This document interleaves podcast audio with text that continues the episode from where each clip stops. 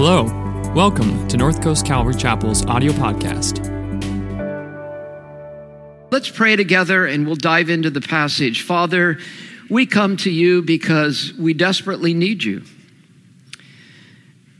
And as our Lord taught us to pray, we pray, God, that your kingdom would come to us today and your will be done in our lives. We pray that you would give us today our daily bread, our needs. We pray that you would forgive us of our sins as we learn to be forgiving and merciful to others. And we pray that you would protect us from the evil that is so prevalent sometimes in this world. And we pray all of this in Jesus' name. Amen. So we are in Matthew chapter one. And in Matthew chapter one, we have an astounding beginning, not only to the Gospel of Matthew, but to the entire New Testament. Now, if you were going to write a book, whether it be a novel or whether it be nonfiction, would you start your book with a genealogy? No, you have this very hooky story, this nail-biter, and then, and then, and then, and look out, and, and then you think, now I'm hooked, and now I'm going to read the rest of it. But Matthew starts out with a genealogy. And I want to uh, forewarn you that we're not going to study every single person and every single verse in the genealogy because there's three times fourteen names that we would have to study and learn and, and read their biographies. So what I'd rather do is ask the question, first of all, why a genealogy? For heaven's sakes, why would you start with a genealogy? And the answer is, Matthew wants you to know that Jesus is legit. It's through the genealogy that we know that Jesus is the legit Messiah. In our culture, because we are so individualized, we don't even think that way. We're starting to come around where we're interested in our D N A, we're interested in Ancestry dot com and twenty-three and me and all of these kind of things.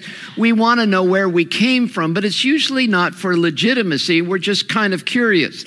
We are at the end of four hundred years of the pendulum in man's history of swinging towards individualism. And we are on the far end of the swing where all we care about usually is me and what I do is what I eat, where I go, what I watch is just what I want to do. And that is a very foreign part of the history of humankind. The history of humankind up until the age of reason, Descartes, who penned I think, therefore I am. That was the beginning of individualism. And it was, the box was opened and you cannot shut the box anymore. Pandora's box was open. And so we're an individualistic society.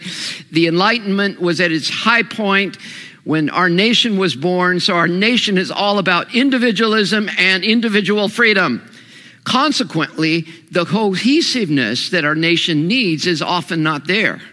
The we-ness, the, the fact that we are Americans and we do this together and so forth. It, it's often this patch quilt that's barely seemingly surviving. But that hasn't been the history of humankind. Humankind always needed to know, where do I come from? What tribe do I belong to? How do I know you are who you are? Whose father are you? Whose, whose mother? Do you come from what city and so forth? And particularly if you're the Messiah, right? You can't just walk on water and heal people and tell us you're the Son of God. We want to know where you came from. We need to know your badge of legitimacy. And so that's what Matthew is doing for us here. And he uses the exact language of Genesis. In Genesis two four and Genesis five one, in the Greek version of the New, uh, the Old Testament, Genesis, it uses this identical phrase, the record of the genealogy. So it's this, this big crescendo of introduction that Matthew is beginning with. Very similar to John when he starts his gospel and says, In the beginning was the Word. Dramatic, right? To let you know the legitimacy of Jesus, the, the Word of God. Or Mark, when he says the beginning of the gospel. That word beginning is this word Genesis. And so Matthew is using this big language. He's writing to a Jewish audience, and he wants us to know that Jesus is legit. Then he gives us the formal names. These, it's not just Jesus of Nazareth, which, which would be just a, a local title. He uses the name Jesus, and I won't unpack that for you now because I'm going to do that for you two weeks from now when he's given the name Jesus, right? But for now, he's called Jesus the Messiah. And you see that word Messiah up here. I kind of like the fact that the new N I V uses the word Messiah, even though the Greek word here is Christos. The, you know, Matthew is written in Greek, not in Hebrew, but Messiah or Mashiach is Hebrew. And it, and it stands for the anointed one. So when Jesus is called the Christ, the Christos, or he's called HaMashiach, the Messiah, it both both of them mean the anointed one. Kind of like the crown prince, the one who God has anointed with his spirit. And what has he been anointed to do? He's been anointed to be the son of David. Who was David? David was the great king. David was the great king who ruled with righteousness and justice. He was the consummate king. And in, in First Samuel, Second Samuel seven, he's promised that he is going to have a son, an offspring. Turns out it's not Solomon, it's not the next king, it's not the next king. But there is a descendant of David coming. And Jesus, as you know in the Gospels, he's called the Son of David. And that's letting us know he's the crown prince. He is the anointed one that comes to rule with justice. Justice is an interesting concept, particularly in our society, because we want justice for all. It's it's in our pre- Pledge of Allegiance. It's it's what we want. But we often know that justice, even if you're a jurist, we know that justice is always imperfect because humans are involved. I get you what you want, but I, I take away from them to get you what you want. And now they, they feel like injustice has been served. So then I give to you what you need, but now someone else feels like they haven't. And, and it starts with your kids, right? It's not fair. You gave them a taco and you didn't give me a taco. And, and you know, you finally get to the point like I did, where I said, have you been to Planet Fairness? What gave you this idea that it's always fair? In this world, it's not fair. We strive for fair, we strive for justice, but you have not been to Planet Justice. But Jesus, the Messiah, comes to bring justice to this planet, which is a big idea, which means that, as you know, he came the first time to die for our sins, but he comes the second time to finally bring justice to this planet. And it'll be perfect justice. Can you imagine a judge where it's always perfect? It's right. It's filled with love. It's filled with truth. It's filled with faithfulness. That's what the Son of David comes to bring. Then he's also called the son of Abraham. And that's significant because Abraham represents two different groups of people. One, he is the first Jew. Remember, he came from Iraq. He's from Ur of the Chaldees. And he migrates over to the land of Canaan. And he is called to be the representative of this new nation. So you might say he's a Gentile who becomes the first Jew. But God makes the promise to him that it's going to be out of his seed, out of his offspring, that all the nations of the earth are going to be blessed. And Paul picks up on this in, in the book of Romans and says that we are the offspring, we are the sons of Abraham. So it's not just Jews that are the sons of Abraham. Gentiles also, we're the sons of Abraham. So in this very first verse, we find out that this is all about the legitimacy of Jesus to represent us as the crown prince. Wow, in, in this title. I want to tell you a story of something that happened to me yesterday, and I don't think my wife even knows this, but while I was preparing my sermon, you know, it doesn't all come together to, for me until right at the last minute, too much to the mad, uh, madness of our staff that, that would love for me to send them my sermon notes on Monday.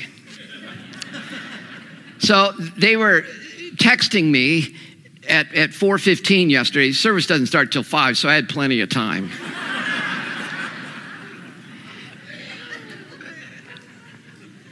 But what happened was my cousin called me at three o'clock as I'm preparing a sermon on the genealogy of Jesus, right? And the phone rings and say, hey, Mark, I've been doing some study on our genealogy. Now, you know, I, is this a coincidence or a God incident? I don't know. You can decide. But I just think, really? And he says, you remember how I told you that maybe we had an ancestor that came over on the Mayflower? And, you know, uh, let me get his name right. You guys from history should know this. Somebody named uh, Winslow. Yes, significant, right? He said, I think, wow, I think he's the first governor, you know. And so I, th- I thought, yeah? And he says, well, I found out that that was his brother, Edward, and, and uh, we're related to John Winslow. And he came over a year later in sixteen twenty-one. I said, we missed it. And he says, no, but listen to this. John Winslow ends up marrying the first woman to touch ground getting off of the Mayflower. She was a thirteen-year-old girl that he married four years later when she is seventeen. Her name was Mary Chilton. And so she is the first female to step ashore on the New World. And I apologize for anyone who's Native American. I wasn't there. So we all interpret history differently, you know, and so that's not good news for Native Americans. But I just thought, wow, so we are maybe in that elite Mayflower Club. I've heard about it, you know, if, if you know that, that you, you get invited to things and you're just this elite, elite, elite. And he says, yeah, but I'm still doing my research and I can't connect a couple of generations. I'll let you know. And I said, so we're not legit? It says, it looks like we are. It, it, everything points to it. I said, but we're not legit. He says, yep, yeah, we're not legit.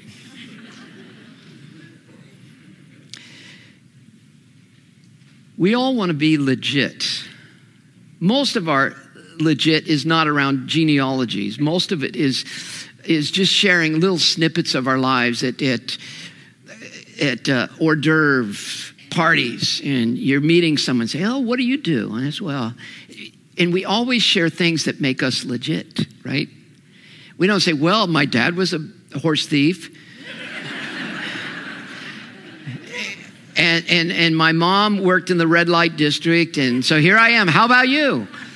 You know, no, we all say, well, you know, uh, you know, I do this and I do that. You know, I, as uh, Brian Regan says, you know, I ran my lunar rover on the moon. How about you?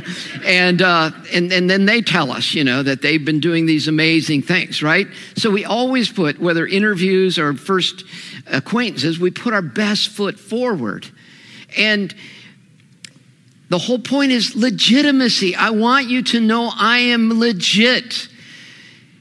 Resumes, everything is about legitimacy.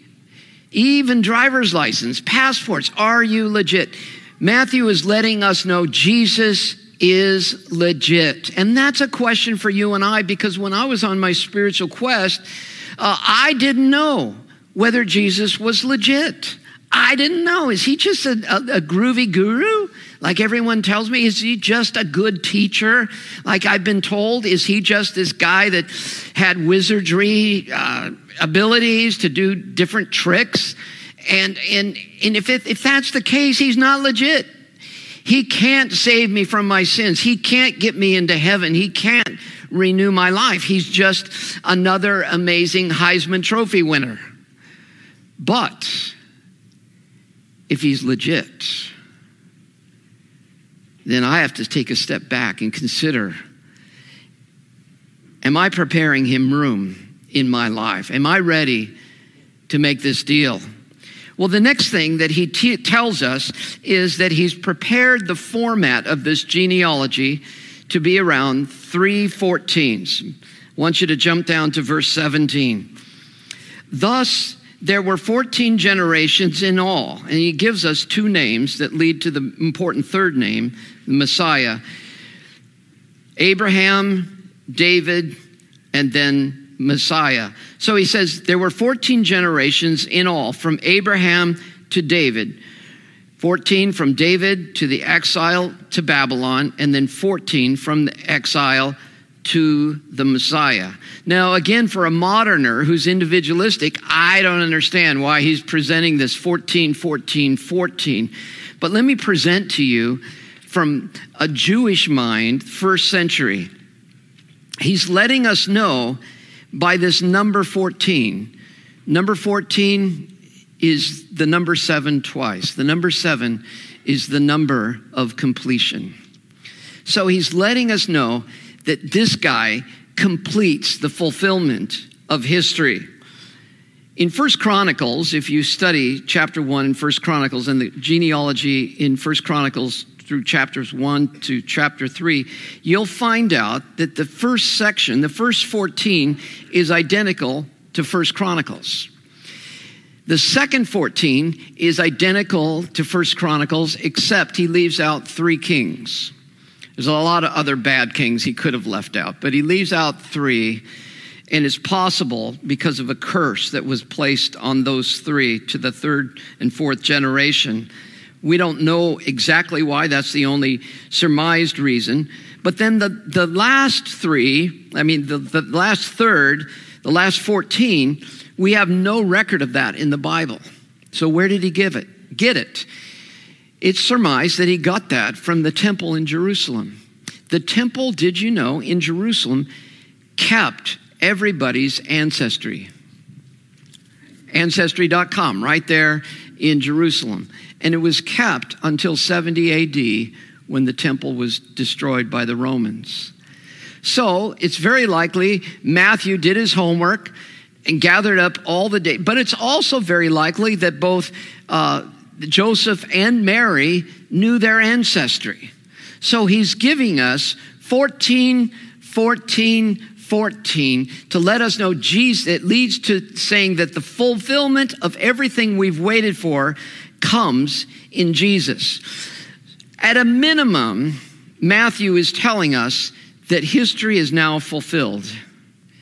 Salvation history, starting with Abraham, is now fulfilled in Jesus. At a maximum, he may be telling us more, and I've given that to you in your notes, if he's using some kind of sacred arithmetic, because the name David, the numerical value of the name David in Hebrew is fourteen. Kind of cool. The Jews didn't have, they were possibly the first people group to develop an alphabet, not, not using cuneiform, not using characters, but actual letters like we use, an alphabet. But they didn't have an Arabic uh, uh, number system like we do today. So how did they count? They used letters. The, the letter D is in Hebrew is, is valued at four. The Vav, the letter V, is valued uh, at six, and then the second D is again four, coming to fourteen. Kind of cool. And Finally, he may be telling us, some of you have read Daniel chapter nine, about the seventy weeks that Jeremiah prophesies, and Daniel discovers this, um, that from, from the exile to the time of the Messiah is to be seventy weeks. Well, if you take a generation to be thirty-five years approximately, and you multiply that by fourteen, that comes out to four hundred ninety years. Uh, and he's telling us this is the fulfillment of history. Wow. For such a time as this, as Colossians says, that at the right time, God sent his son. Now, here's something unique, and this is, again, something that we lack as moderners. The Jews were the first ones to develop an idea of history that was linear. Did you know? Linear, pointing to a fulfillment in time. That we're just not on the ship of history going nowhere, just on a cruise ship going nowhere. We actually have a destination. Most people don't have a destination. Most companies, most countries don't have a destination. The United States of America has no destination. It's one of our problems. We don't know where we're going, and we have all different ideas of what uh, America is in our own mind. Some people think we ultimately want to spread democracy around the world. Some people think we ultimately want to spread economic prosperity around the world. Some think we will ultimately, and some people think we just want to have a good time. And I don't want my good time to be destroyed by your good time. So we're just on the good ship America. And most countries are like that. But can you imagine a country that actually had a destination? So you say to Israel, why do you exist? Because one day the Messiah is coming and there'll be justice on the earth. How cool is that? That one day the Messiah is going to come. And Matthew is telling us we have reached port. We have arrived at the destination of Israel and the destination for all people that the Messiah has now come. Wow. I was watching the Heisman Trophy uh, presentation yesterday. Very frustrating, I might add, because, you know, when you click record, which I did, so because it was going to go on while I was at church last night, it doesn't always line up with the show. You just it's it's an hour-long show, and you say record, and if it goes over five minutes, you miss the ending. So I saw everything but who got it. ah! So I have to go online to see who won, and, you know, these three great quarterbacks of all time, and, and any one of them could win it. But my point is, they're not just playing football. Congratulations to Oklahoma. Yeah, I just saw an Oklahoma fan there. Um, they're, not, they're not just playing football. There's a destination. I want to win. And not just the Heisman. I want to win the national championship, the pros. I want the Super Bowl, and not just the Super Bowl. In my career, I want a ring to say I busted my neck, my knees, my hips, my head, and I'm going to die young for this ring. So let me pause and ask you, where are you headed? It's a great question. No, I'm just cruising. No port. Just every day, just want to have a good time. It's interesting. It doesn't bother you. There's a one hundred percent chance, last I checked statistics, that you will die. one hundred percent. And where does this go to? Do I get to just make up my own religion, whatever I decide in my own mind that's imposed on God? Or is there a destination? The final thing I want to look at, and I think the most important thing for us this morning, is why the women in this genealogy? And the answer is inclusion. Let me just read to you a few verses from the genealogy itself, beginning in verse two. Abraham was the father of Isaac, dot, dot, dot, the father of Jacob, dot, dot, dot, the father of Judah and his brothers. Judah, the father of Perez and Zerah, they were twins, whose mother was Tamar. Perez, the father of Hezron, the father of Ram, Solomon, the father of Boaz, whose mother was Rahab. Boaz, the father of Obed, whose mother was Ruth. Obed, the father of Jesse, the father of King David, the father of Solomon, whose mother had been Uriah's wife. That is, she not she had been his mother, but she had been married to someone else, Uriah. And Jacob, the father of Joseph, the husband of Mary, of whom was born Jesus. And the Greek is making it clear his, that was born is, is feminine, related to Mary. So she was born of Mary, not Joseph, who is called Christ. Here's my question. Every single child born in this genealogy, fourteen times three, had a mother. Do we agree on that? Okay. I th- if we if we don't agree on that one, I might as well stop. Everyone had a mother. So why only four, if you include Mary, five women mentioned as mothers in this genealogy? Why not all of them? And so as an interpreter of the word, that is supposed to jump out at you and say, this is important. Anytime you see an anomaly in Scripture, rather than just throwing the Bible down, just say, ask why. God's got big shoulders. He can take your questions. And the question has to be asked, why these women, particularly in a male-dominated society where women's names were not included in the genealogies in First Chronicles or in the temple. So he's breaking cultural norms to include these women. And why these women, knowing that at least two, if not four, were Gentiles, not Jews, and why, when there were other women he could have mentioned that would have given prestige to Jesus' uh, birth.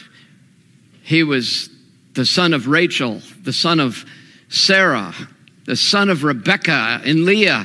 What, what, why not those names? Why names that had a bit of controversy about their story? In fact, all four women had some controversy about the birth of their child. And Matthew goes out of his way, having established legitimacy, having established fulfillment, he goes out of his way to include these women in the genealogy. And there's no other answer but inclusion. He's letting us know that Jesus now is, is at the end of a line that has a lot of sordid stories. And if you come from a past that's a bit sordid, you are included in Jesus. If you are Jewish or Gentile, male or female, perfect church person or horse thief, you are welcome at Jesus' table as a repenting sinner who comes to Jesus. And it's right there in the beginning verses of this uh, first book of the New Testament. There was a prayer that the Jews would pray, and you'll be offended by this. Everyone will be offended by this, but I'll read it anyway. And this was the prayer that men would pray. God, I thank you that I was not born a slave, that I was not born a woman, and I was not born a Gentile. Thank you, God. Wow. Can you imagine that being read on C N N? You know, we would all be offended. But that was the prayer. That was, so why, if he's writing to a Jewish audience, does he include these names? And yes, these women became great figures. They, they, there was a good ending to every one of these stories, but the intrigue, as you read the story, was not so great. So let's take them one at a time. Tamar. Tamar, we don't know if she was Gentile or Jewish, but the, the tradition is that she was a Gentile woman married to the son of Judah. Judah's son dies, and so the lineage has to be passed on. It was law that you had to carry on your brother's name. He has to have somehow his namesake live on. So he gives Tamar, Judah does, gives Tamar. Remember, there's no romantic falling in love uh, marriages in those days. It's, it's arranged marriages. And so Judah gives Tamar to his second son, and he eventually dies without an heir. And so Judah's thinking, you know, this woman is bad luck, and I only have one son left. So he holds his third son back from her, and she's thinking, hey, the law, the lineage law says that you're supposed to give me to him, and you're not doing it. So this is where it gets sorted a bit. So Tamar dresses up as a prostitute, a temple prostitute, and she... So she's not only dressing up in a line of work we would not agree with, but with a religion we don't agree with. And she goes down the street and she hangs out where she knows uh, Judah passes to do business. And he passes one day and sees her, and he goes into her. He says, hey, I didn't plan on uh, this, so I don't have my wallet, I don't have any money. And, and he says, how about this staff? This will be a down payment. I'll come back tomorrow with my servant and get the staff. And this, this will, because the staff was valuable. It was like your tattoo that goes down your arm and down your leg. It, it, it has your signature of life on it, all the things that are important to you in, on this, carved on the staff. His servant comes back the next day to retrieve the staff, and there's no woman there. So he asked some of the neighbors, and they said, we don't know what you're talking about. There's no prostitute that lives in our neighborhood. This is a good neighborhood, you know. And the servant comes back and tells Judah, and Judah says, hey, leave it be. I can get a new staff. This is becoming an embarrassment. Uh, you know, I can't, you know, publish this on on uh, online or, you know, anything else. I, I got to just let this go. So a few months later, it's told to Judah that Tamar is pregnant. She's not married. And Judah thinks, hot diggity dog, because the law says pregnancy out of wedlock, she's to be stoned to death. And so they bring her in front of the whole family. And Tamar says, by the way, I'm pregnant by the man who owns this staff.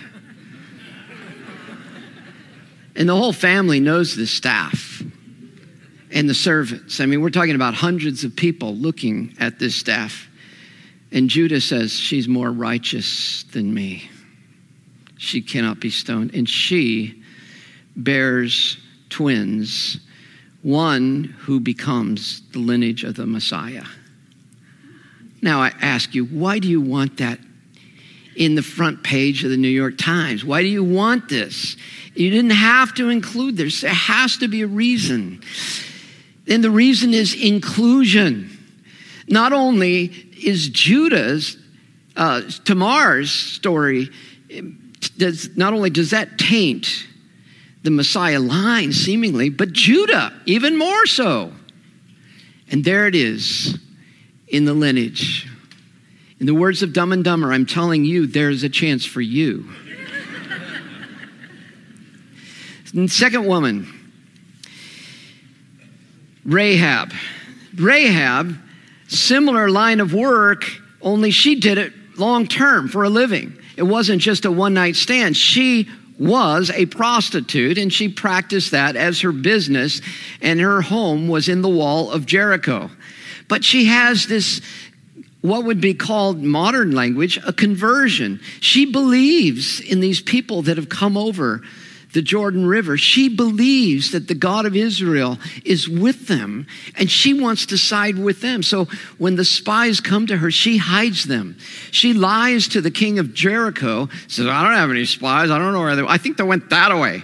And, uh, and they reward her by saying, you know, when we come back, tie a red cord around your window and hang it out, and we'll know that's your house. Excuse me. Wow, so many blessings. And that's that's the story.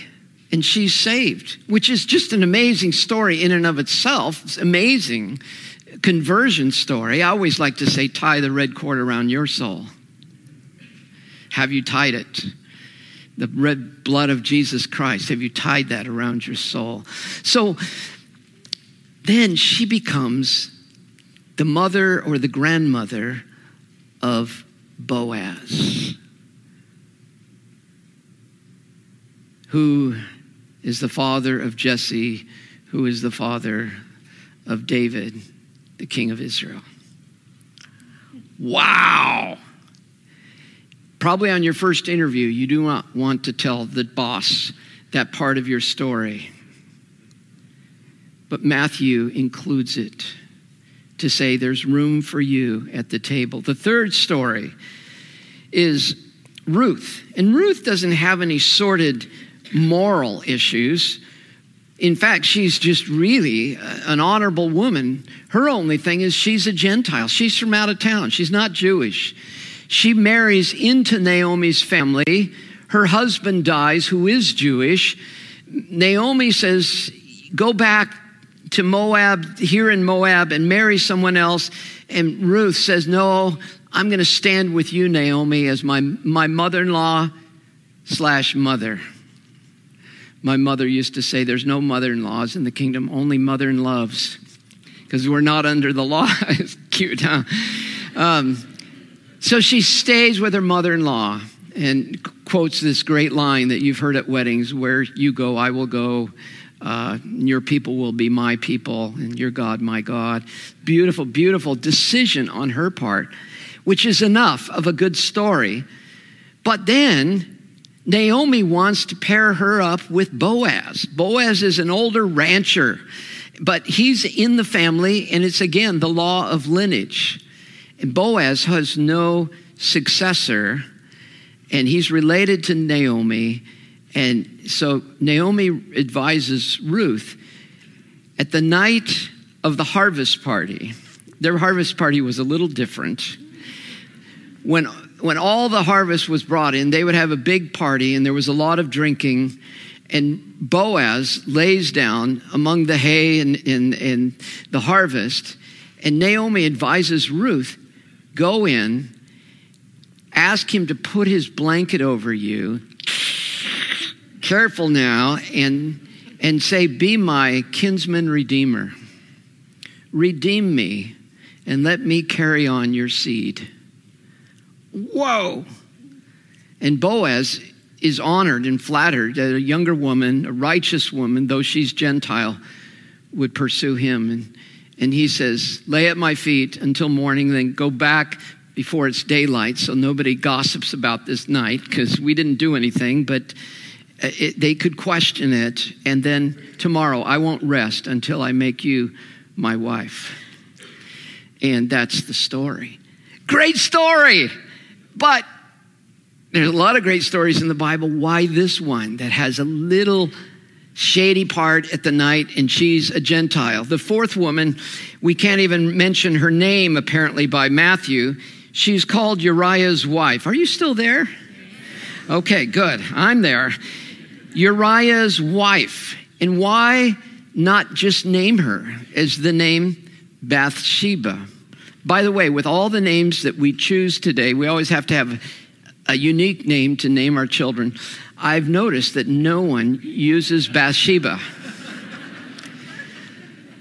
So there's reasons. Well, Bathsheba in the story actually did nothing wrong. In fact, she would actually be a victim of a workplace uh, sexual uh, issue. here, where David uses his power as a king, summons her, seduces her, and she becomes pregnant. David finds out about the pregnancy and he says, uh-oh, we got to do something. And he does the worst thing possible. He decides to have Uriah murdered. Now, we don't know Bathsheba technically was a Gentile, but we assume so because Uriah, the Hittite, was a Gentile, and he has Uriah killed. The front lines, he gives the commander the secret message. When you're at the front lines in the heat of battle, order your troops to withdraw, where Uriah doesn't get the order. And he's left out there in the open and is killed. David thinks that he's covered it all up. Um, marries Bathsheba. The child dies. Very, very sad. And then she conceives again, and the child's name is Solomon, and becomes a part of the lineage of the Messiah. Oy vey, why are we including all these sordid tales, tales in to describe Jesus' legitimacy? The only answer, because they're all embroiled in intrigue and controversy, and all had controversial pregnancies, and the only answer is inclusion. Because Jesus is this down-to-earth Jesus in his human lineage. In his human lineage, yes, he's perfect. Yes, he's divine. In his divine lineage. You, you may even say twenty-three chromosomes from God and twenty-three chromosomes from Mary. I don't know if that's the way it goes down, but in my mind, that's how I think of it. That he came from the same past you came from. He has the good and the bad and the ugly in his genealogy. And is telling you that this Messiah will not just be a Messiah for Jews, but for Gentiles, not just for males, but for females, and not just for righteous people, but for sinners. Wow.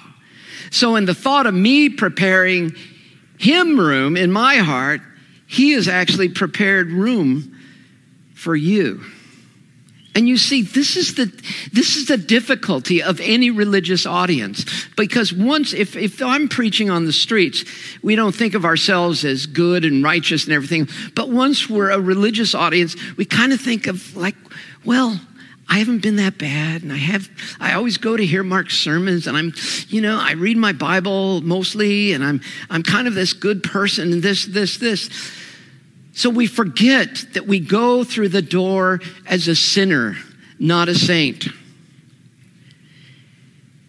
As my dad used to always remind me and my mom, that if you're not a sinner, Christ didn't die for you.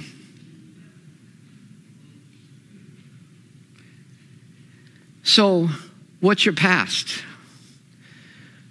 What have you done?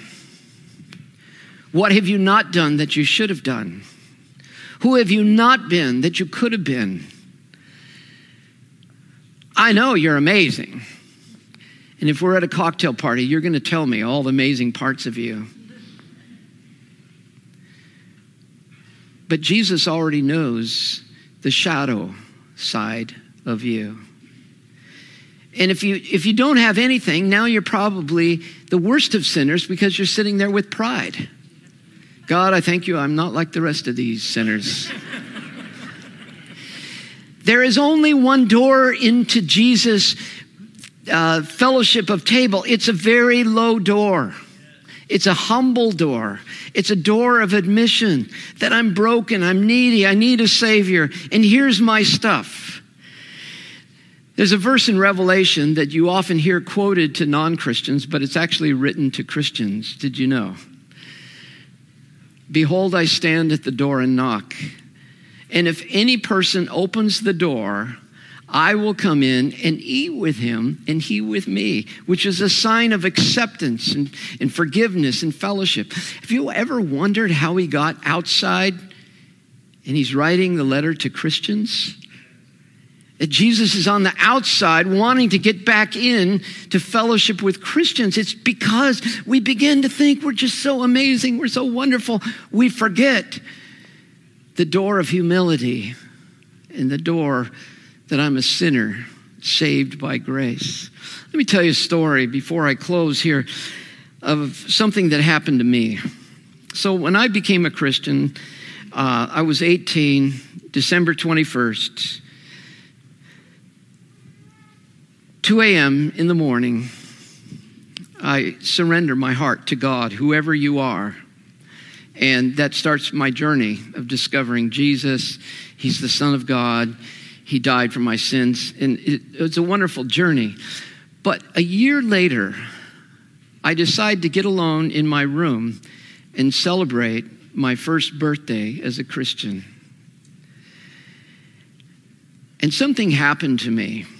You see, when I, I gave my heart to Christ first time around, I, I got up, walked down the hallway, and woke up my mom because I was afraid I would, I would not, this would not have sticking power in the morning. So I woke up my mom, brought her back to my bedroom, and I said, "Mom, you know, I know you're proud of me, but I haven't always lived the way you think I lived." And I began to tell her the darker sides of me. And we cried together, and she says, well, um, you know, you've always been a good person. You know, I, I think God can use your goodness now. And you've always been a great athlete, and maybe God is going to use your athletic skills. And you've been this musician, and maybe God's going to use your music.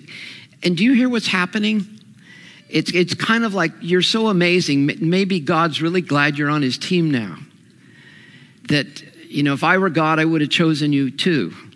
You know, and we do that all the time. You know, God would do so much better if Paul McCartney would become a Christian. God needs him. Uh, God, God would be so amazing if Madonna would become a Christian, you know. And we did, we do that kind of thing that, that, that God's going to use our best foot forward. But on my first birthday, a year later, I'd been reading the Gospels, how Jesus was with this sinner. Jesus was with this prostitute, that Jesus was with this tax collector. Jesus was with this Gentile. And I started down this road in my prayer saying, thank you for saving me from my sin. And the Holy Spirit began to bring to my mind, not the trophies in my life, but the darker sides of my heart, and especially pride. And I just began to weep. My first birthday was a night of tears, but they were joyful tears, realizing that he loved me in spite of me. Let me say that again. He loved me in spite of me, not because of me. And my life changed, and I began to see other people differently. And as I read the New Testament, I began to see that this is Jesus everywhere.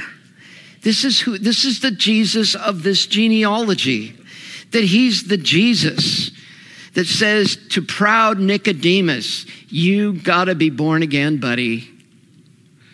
I know you have all these Sunday school pins, and you haven't missed church one Sunday, but you need to start over. How humbling. It's the Jesus that's criticized by the Pharisees because he's having lunch with sinners.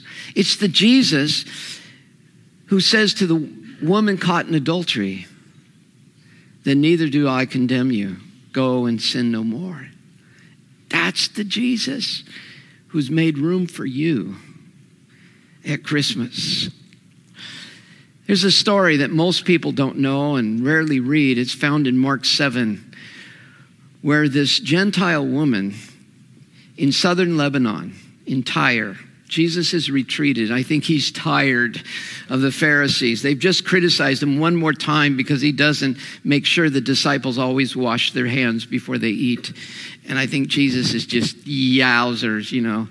Uh, I got to get away. So he, with withdraws some twenty to thirty-five miles into the region of Tyre.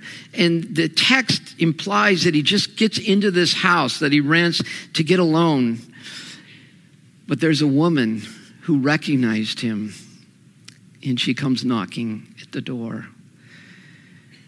And he opens the door, and she says, "Sir, Rabbi, my daughter is sick because of a demon in her body, and she needs to be set free." And Jesus, thinking, oh boy, here we go again. And he says, "You know what?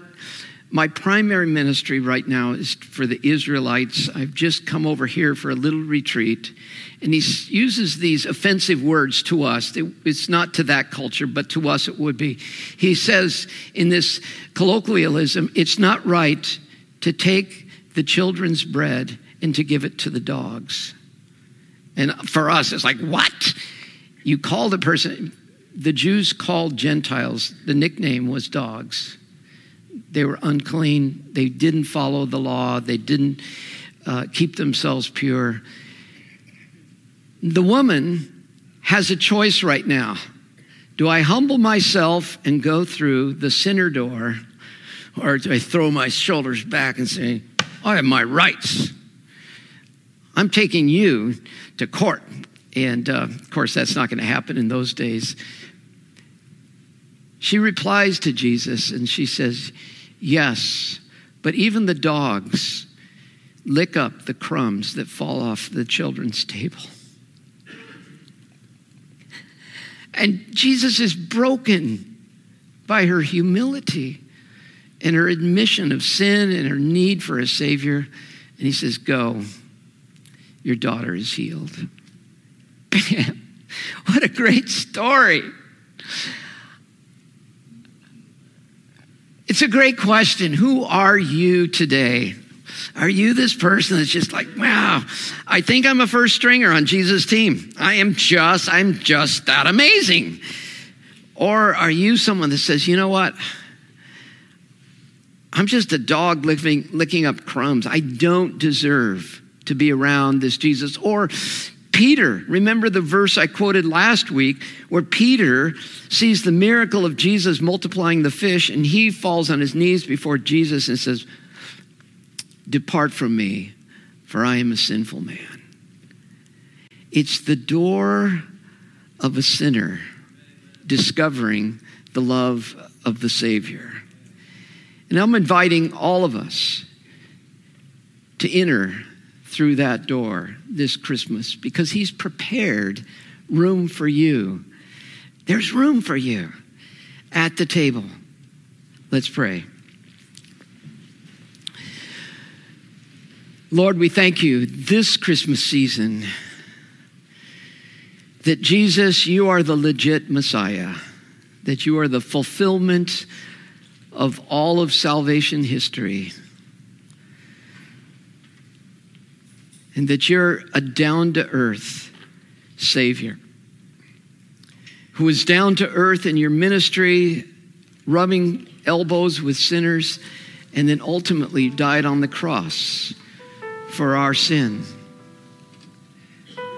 And so, Messiah, we thank you that you are the great one, that you are the Savior of the world and the Savior of my soul in our souls. This morning while we're praying, while our heads are bowed, I'd like to create a moment where we can redecide our decision for Jesus. We don't often do this, where we actually redecide the decision.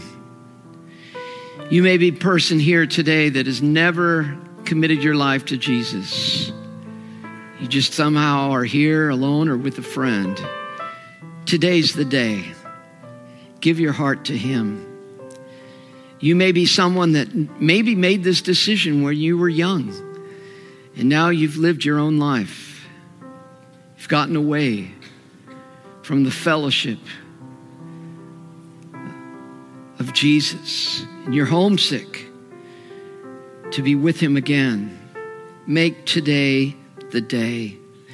Or maybe you're here as a very good person, maybe a good Christian, and you've forgotten the fact that you're a sinner saved by grace, you've forgotten to use the servant's door. You've forgotten what humility is all about before the great King. I want you to make this day your day. And so while our heads are bowed and our eyes are closed, if today is the day where you want to make a decision to follow Jesus as a sinner saved by grace, I want you to raise your hand where you are. Don't worry about what other people are thinking. Don't worry about what I'm thinking. This is between you and God. Just, it's a moment for you to tag heaven. Say, yeah, that's me. I see your hand back there. If you look up at me, you'll see me pointing to you. So you can, yes, way in the back. Yes, sir. God bless you and you. And you, two, two hands up in the in the alcove back there. God bless you over here, here to my left. Yes, I'm waving at you. God bless you. You can put your hand down. Yes, God bless you on the aisle over here. You way in the back. Thank you, sir. So many yes, God bless you. So many great decisions. These are decisions that you're making before Jesus in heaven. God bless you, sir. Thank you. I see you in the back row there. Yes, God bless you. Love the eagerness in you. Thank you. This is, yes, God bless you. This is a decision that you are making before heaven, and you and you back there, and you, sir. This Christmas, that you are coming to the table that's set for sinners. It's there we experience His forgiveness.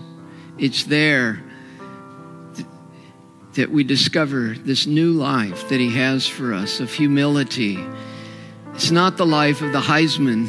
It's the life of just following Him. And you become a part of His lineage that we'll read in heaven. And Jesus spiritually begat so-and-so, begat so-and-so, this lineage of people who were sinners made righteous because of the blood of Jesus. So Lord, we prepare you room in our hearts this morning as you have prepared a table for us. If you raise your hand, pray this prayer quietly as I pray it out loud. Come into my life afresh. Don't stand outside knocking. Come in. Remodel, rearrange, cleanse, and forgive my life. Have your way in me.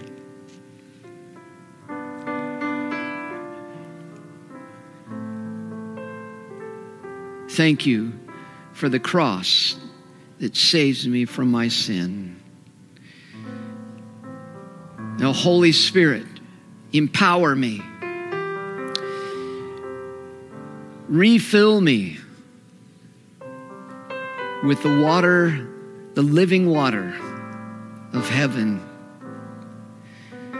that I might serve you with power and help other sinners to know about this great loving Savior. And I pray this, Lord, in your name, Jesus Christ. Amen. Let's stand and welcome those that gave their lives. Thanks for listening this week. If you're looking for ways to serve, give, or get connected, please visit our website, north coast calvary dot org.